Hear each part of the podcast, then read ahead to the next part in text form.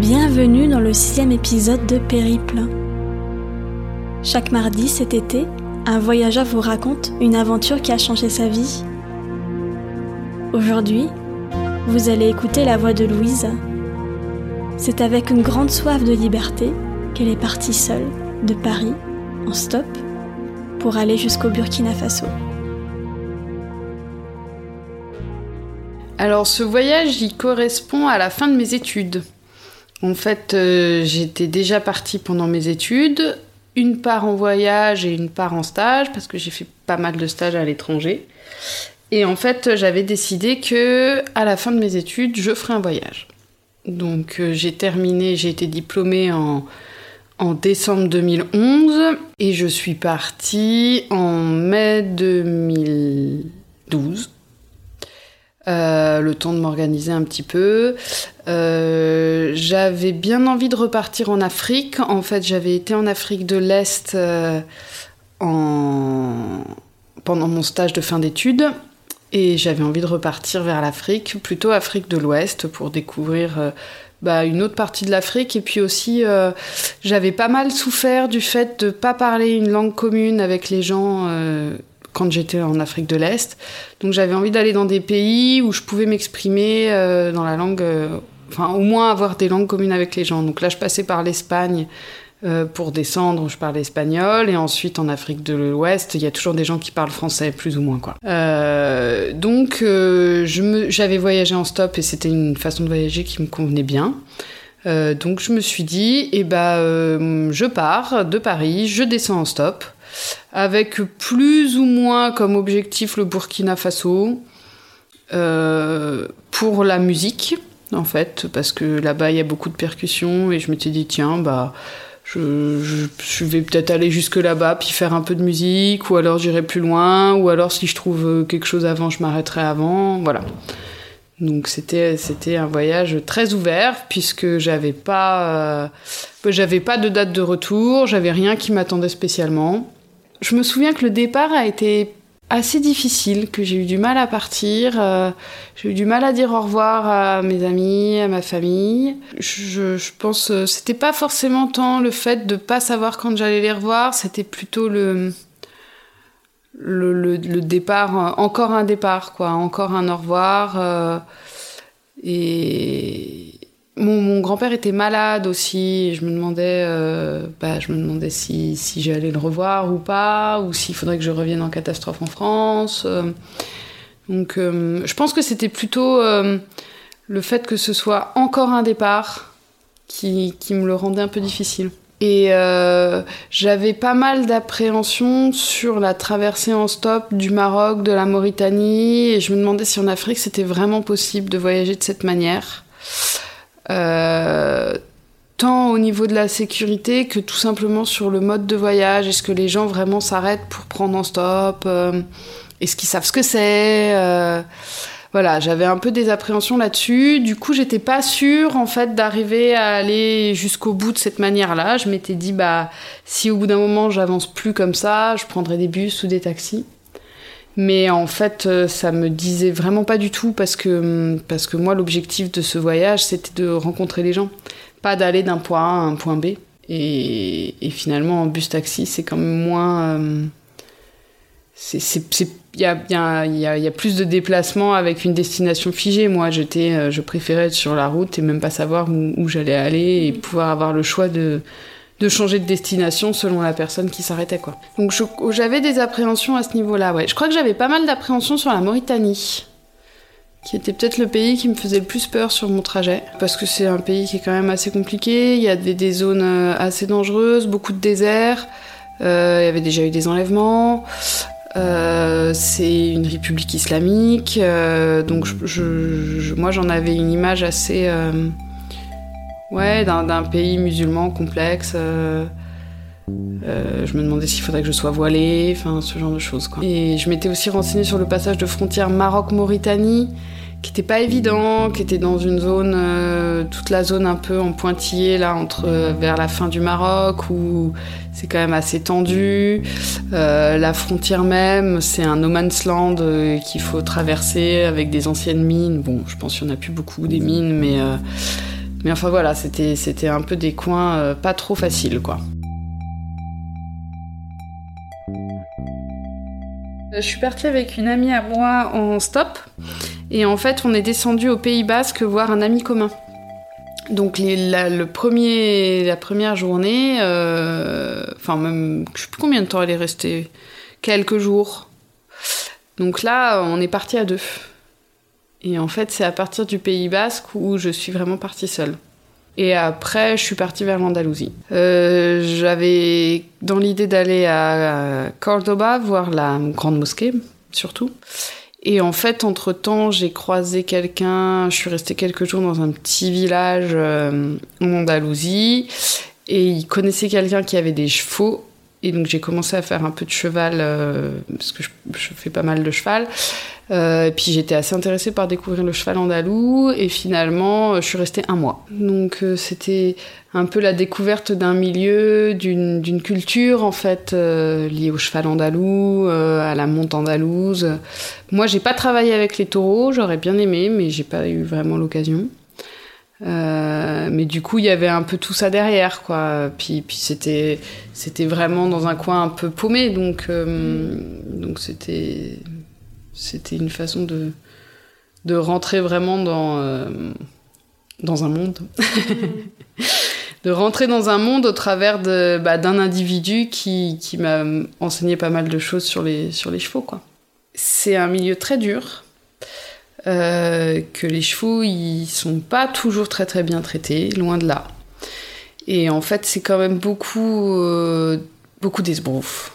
En fait, il y a des grands rassemblements de chevaux, de cavaliers, mais les chevaux, ils sortent quasiment jamais, à part pour ces trucs-là. Et c'est un milieu très masculin et très à sortir le plus beau cheval qui va être le plus ronflant, mais pas forcément dans la sécurité. Et, euh, et pas forcément. Euh, enfin, c'est ouais, beaucoup de représentation, quoi. Après, pas tout le monde. Hein. Il y a des gens qui travaillent très proprement et. Euh, mais voilà, il y a un peu un dévoyage du, cheval de travail euh, de base vers, euh, bah, vers des gens qui ont un peu des moyens, qui ont des chevaux et qui montent une fois par an. il faut que leur cheval soit le plus beau et le plus, le plus grand. C'est ce fait, ce fait de pouvoir s'arrêter aussi longtemps qu'on veut, c'est une grande liberté et, ça, ça marque forcément. Et puis ensuite, euh, je suis allée à Cordoba quand même, où je suis restée quelques jours. Et après, j'ai continué euh, vers euh, Granada, Grenade. Pareil, où j'ai visité un petit peu la ville, un peu les monuments et tout ça. Et ensuite, j'ai longé la côte en me dirigeant vers, vers le port pour prendre le bateau pour repasser au Maroc.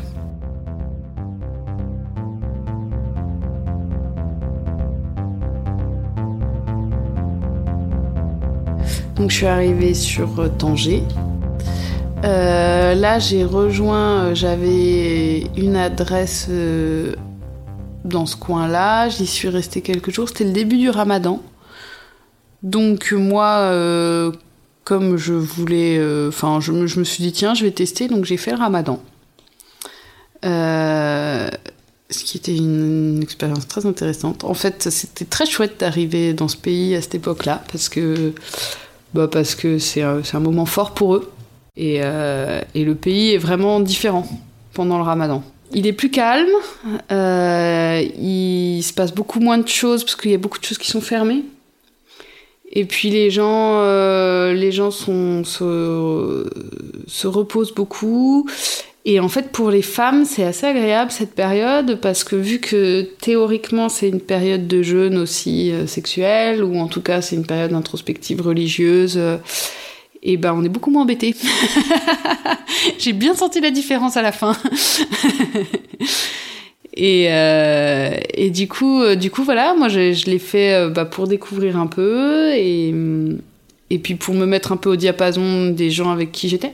Le fait de pas boire, c'est vraiment très dur. Après, euh, on prend l'habitude. Euh, en fait, la journée se gère. Euh, faut pas faire trop de choses le matin en se disant cool, youpi, j'ai la forme, parce qu'en fait, à la fin de la journée, on l'a plus du tout. Et puis, puis en fait, ça, ça oblige à ralentir, ça c'est sûr. Et puis comme c'est tout le pays, bah c'est vraiment tout le monde fait la même chose, donc donc c'est assez facile tout le monde se lève à 4 heures du mat pour son dernier repas. Même physiquement, c'est moins dur parce que, parce que les gens sont tous un peu fatigués, donc, donc se reposer au milieu de la journée, ça choque personne.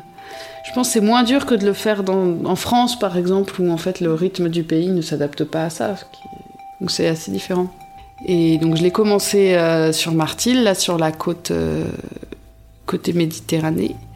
Ensuite, euh, j'ai rencontré par hasard un jeune dans un taxi qui vivait sur Tanger, à qui j'ai dit tiens mais c'est une ville que j'aimerais bien découvrir, qui m'a dit ah mais tu peux venir à la maison, il n'y a pas de souci. Donc je suis allée à Tanger et là c'est pareil, j'ai bien dû y rester un mois je pense. Et puis j'étais tombée chez un type qui m'avait montré des choses en violon arabe, donc j'avais pris quelques cours de violon arabe. Et, euh, j'ai découvert la ville qui est, une sacrée ville. On a fait un tour dans le Rif aussi, euh, pareil, où c'est des montagnes. Euh, en gros, c'est la montagne qui, qui est au-dessus de Tanger. Une des personnes que je connaissais là était Riffman, et du coup, elle nous a emmenés dans sa famille dans la montagne. C'est des gens assez fermés. Euh, et, c'est assez difficile de rentrer un peu dans ces milieux-là. Donc, euh, donc là, c'était chouette parce qu'on était, on était accompagnés, quoi. Ils sont très méfiants, euh, n'arrive pas qui veut comme ça dans cette zone-là, quoi. En fait, il y a eu une guerre assez sanglante, un peu équivalente à ce qui a pu se passer en Kabylie, en Algérie, mais avec les Espagnols, parce que c'était une, une zone espagnole et euh, ça a pas mal marqué les gens.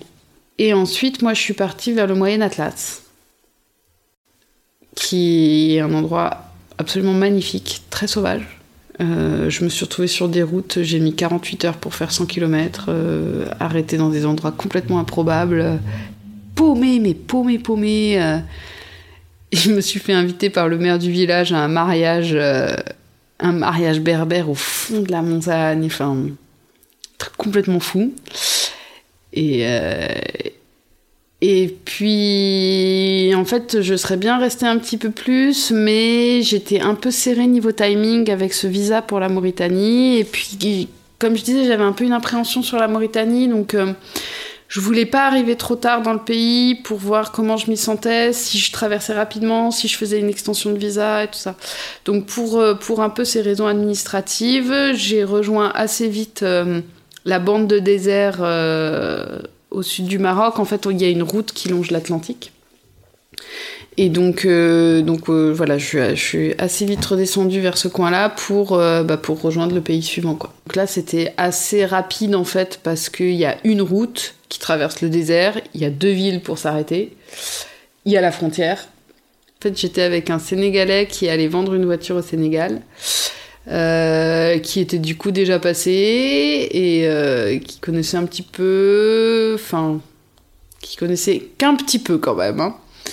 Et, euh, et, on est arrivé à la frontière assez tard le soir, donc elle était fermée parce qu'elle ne se passe que deux jours. On a dormi là-bas et le lendemain, en fait, on a suivi des voitures. en fait, enfin, on a suivi des voitures pour être sûr de ne pas passer hors de la piste et ensuite, on est arrivé en Mauritanie. Et après, euh, je, me souviens que, ouais, que mon entrée dans le pays, j'étais, euh, pas complètement rassurée. Je me demandais comment ça allait se passer. Et puis, il y avait beaucoup de checkpoints.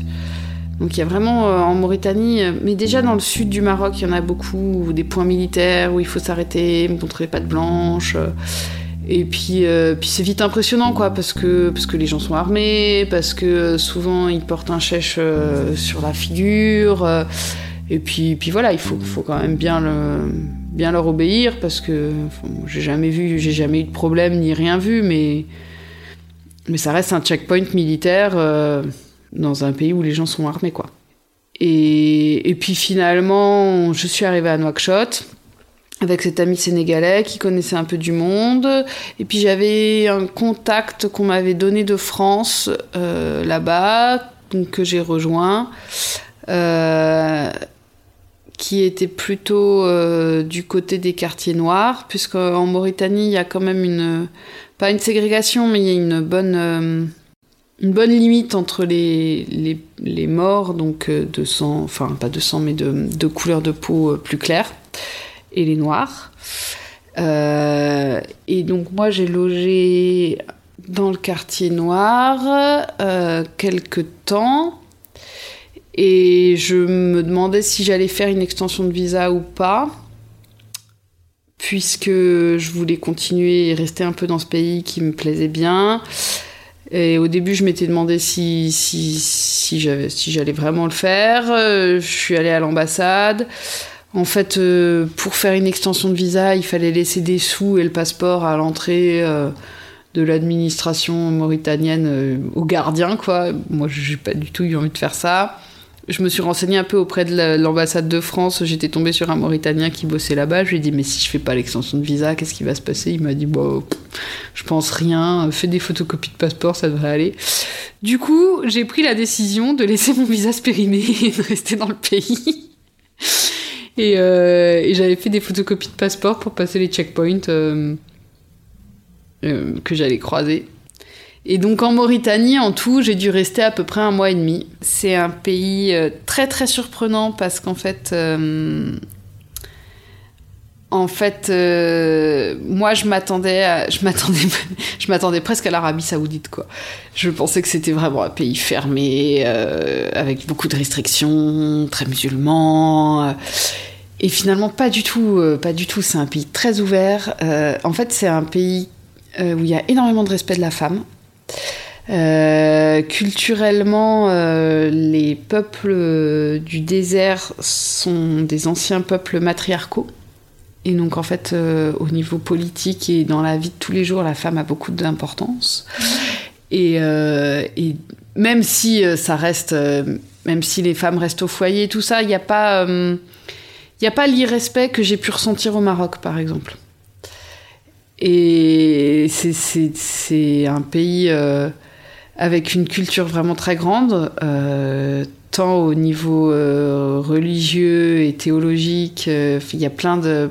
Plein, bah après, moi, j'ai pas tout, tout étudié, mais en fait, dans le désert, il y a plein d'oasis avec des, hauts lieux religieux très anciens. Et c'est un très beau pays, aussi au niveau paysage. Et puis il y a toute une, toute une histoire euh, entre les tribus et entre les, mm, entre les, euh, les tribus qui étaient. En fait, c'était, un pays organisé avec des tribus guerrières, des tribus religieuses. et, et, ça, ça se ressent encore fortement, quoi. Et puis, et puis en fait, des gens qui sont avec un grand sens de l'humour. Un pays où, euh, en fait, tout est possible, on peut faire à peu près tout ce qu'on veut, mais tout est caché. C'est assez étrange, c'est-à-dire, euh, bah, notamment par exemple au niveau, au niveau sexuel, en fait, les gens ont une vie sexuelle assez euh, surprenante pour moi qui pensais justement que c'était un pays très carré. Mais par contre, c'est un peu euh, tout le monde le sait mais personne le voit. Enfin, et la Mauritanie est très comme ça. Et les Mauritaniens sont quand même très comme ça aussi. Assez, euh, Mais du coup, ça laisse une grande liberté. C'est assez assez étonnant. C'est un pays qui m'a beaucoup plu et qui m'a beaucoup marqué. Puis, le, puis c'est le désert. Moi, j'ai beaucoup aimé les moments où j'ai été dans le désert. Euh, j'ai trouvé ça magnifique. C'est très intense en fait. C'est un peu comme tous les paysages ou tous les tous les endroits qui sont finalement assez difficiles parce que, bah parce que la survie peut être très rapidement euh, mise en cause, quoi. Il fait très chaud. Euh.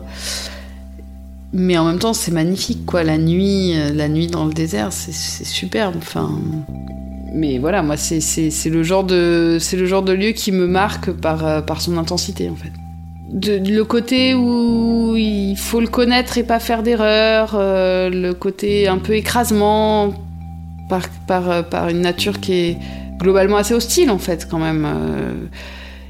le désert, c'est il y a des endroits qui sont beaux avec les dunes. Après, il y a des endroits, je pourrais pas vraiment dire que c'est beau quoi. C'est euh, c'est du caillou, il fait une chaleur à mourir, il y a rien. Mais mais moi ça me ça, ça me marque clairement ouais.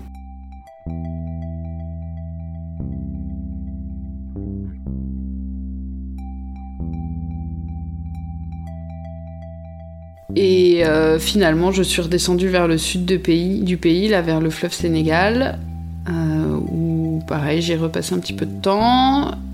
Et en fait, euh, je pouvais pas aller vers l'est du pays parce que, bah, parce que c'était compliqué au niveau géopolitique.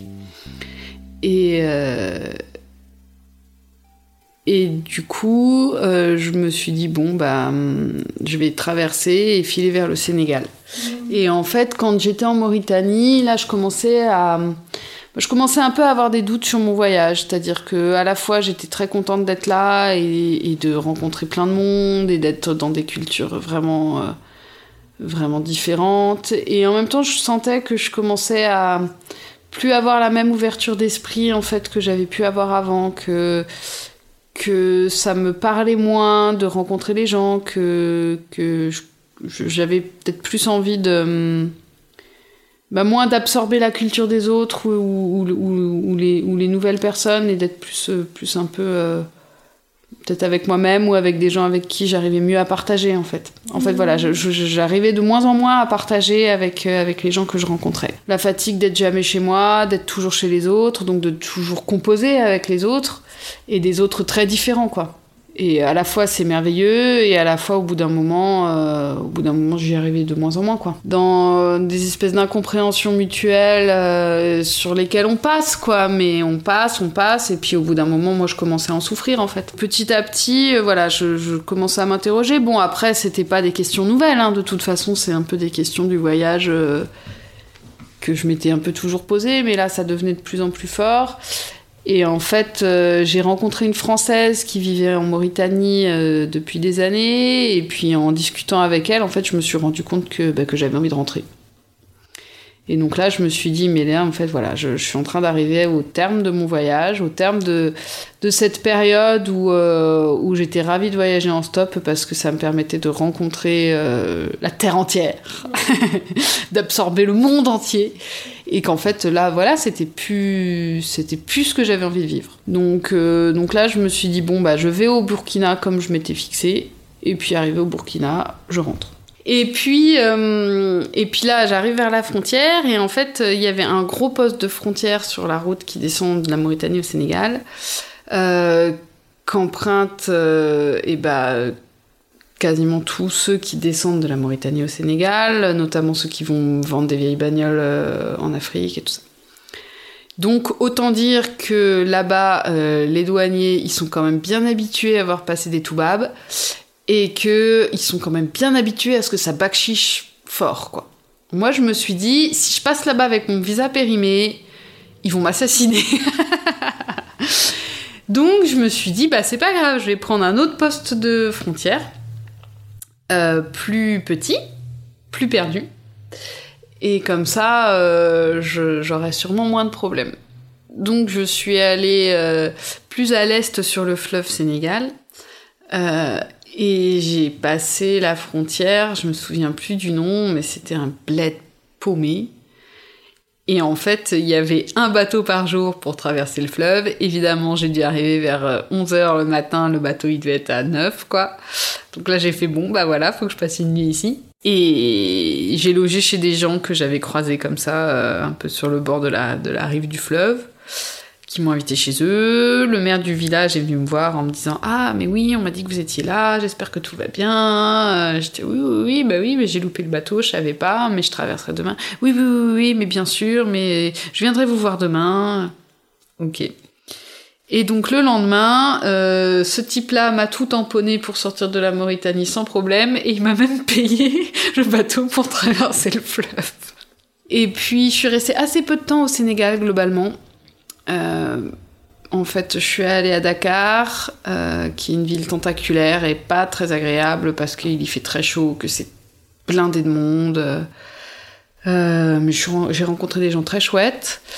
J'ai fait mes papiers pour le Mali et ensuite je suis repartie vers le Mali.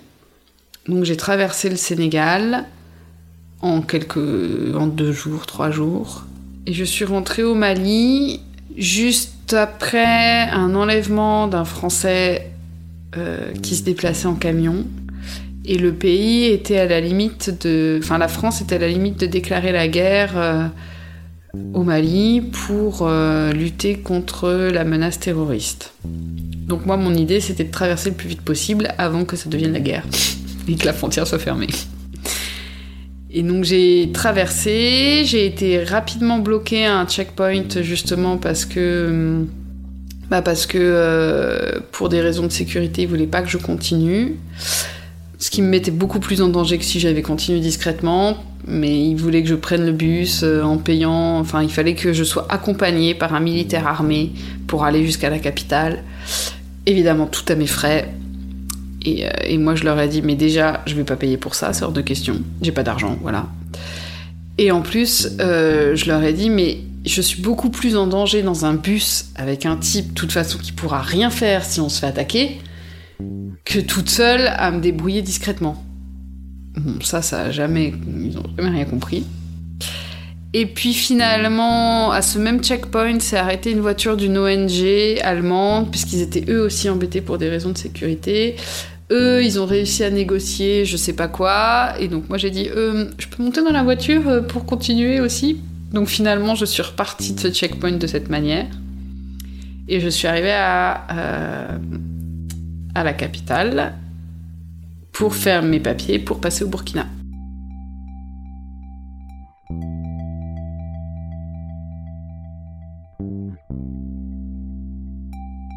J'étais pas tranquille parce que ça a un côté très. Euh, c'est des enlèvements qui sont quand même très opportunistes. Donc ça peut être un peu n'importe qui, n'importe quand. Et euh, je peux pas dire que je me sentais en insécurité. Enfin, je veux dire, il euh, n'y avait pas non plus une ambiance militaire dans le pays. Mais par contre, c'était. Ouais, c'était. C'était assez tendu, quoi. C'était, c'était clairement tendu. Et puis, puis voilà, j'avais toujours un peu des yeux qui traînaient. Euh, toujours. Euh, je me souviens à un moment sur la route, il y avait un berger qui a levé un bâton pour sortir une chèvre d'une broussaille. Et moi, de loin, je me suis dit, ah, ça y est, ils arrêtent la voiture, c'est la fin. Et en fait, euh, non, c'était rien du tout, quoi. Voilà, c'était quand même un peu, un peu oppressant, clairement. J'avais pas envie de m'éterniser. Ce qui est dommage parce que le Mali est un, pays très très chouette et, euh, qui, je pense actuellement, il y a moyen de faire des choses beaucoup plus intéressantes que ce que j'ai pu y faire à cette époque où, euh, je traversais rapidement pour aller au Burkina. Donc euh, je suis passée au Burkina par la frontière ouest. Et je voulais m'arrêter à Bobo Dioulassou, qui qui est une ville où au niveau culture et au niveau musique, euh, il se passe pas mal de choses. Et puis en plus, c'était sur ma route vers Ouagadougou. Donc là, j'avais ma date de départ. Hein. Euh, j'avais acheté mon billet d'avion. Et je me suis arrêtée à peu près trois semaines à Bobo, où j'ai rencontré pareil des gens super sympas. Euh, où je suis partie une paire de jours voir un peu des cascades du coin. J'avais un ami là-bas qui avait des chevaux, donc on a fait quelques galops assez sympas aussi dans la ville, hein, parce que c'est plus drôle. en évitant les poules, les mamas. et puis finalement, j'ai rejoint Ouagadougou, j'ai fait quelques emplettes. Et, euh, j'ai pris mon avion pour rentrer en France le jour de Noël. Où je m'étais arrangée avec une amie pour qu'elle me réceptionne en lui disant Bon, tu préviens pas ma famille, c'est une surprise. Et donc je leur ai fait la surprise d'arriver le jour de Noël alors qu'ils ne savaient pas. Ce qui était un très très bon moment.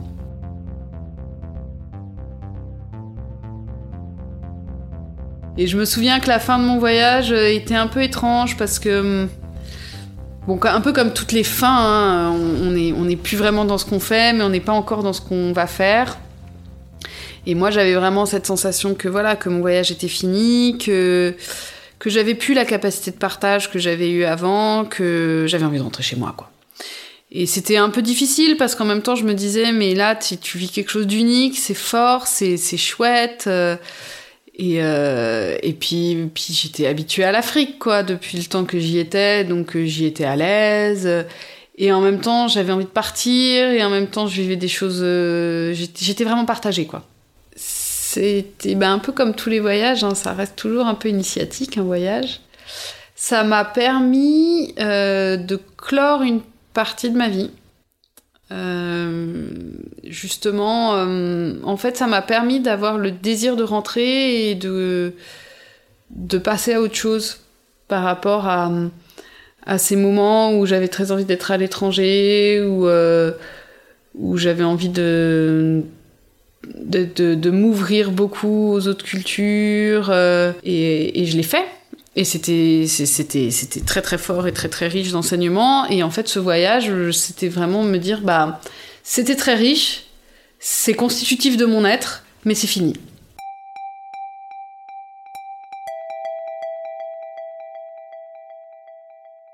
C'est plutôt euh, une partie de ma vie euh, euh, de, de découverte de l'autre et une espèce de désir de un peu comme si comme si les, la culture des autres valait plus que la mienne.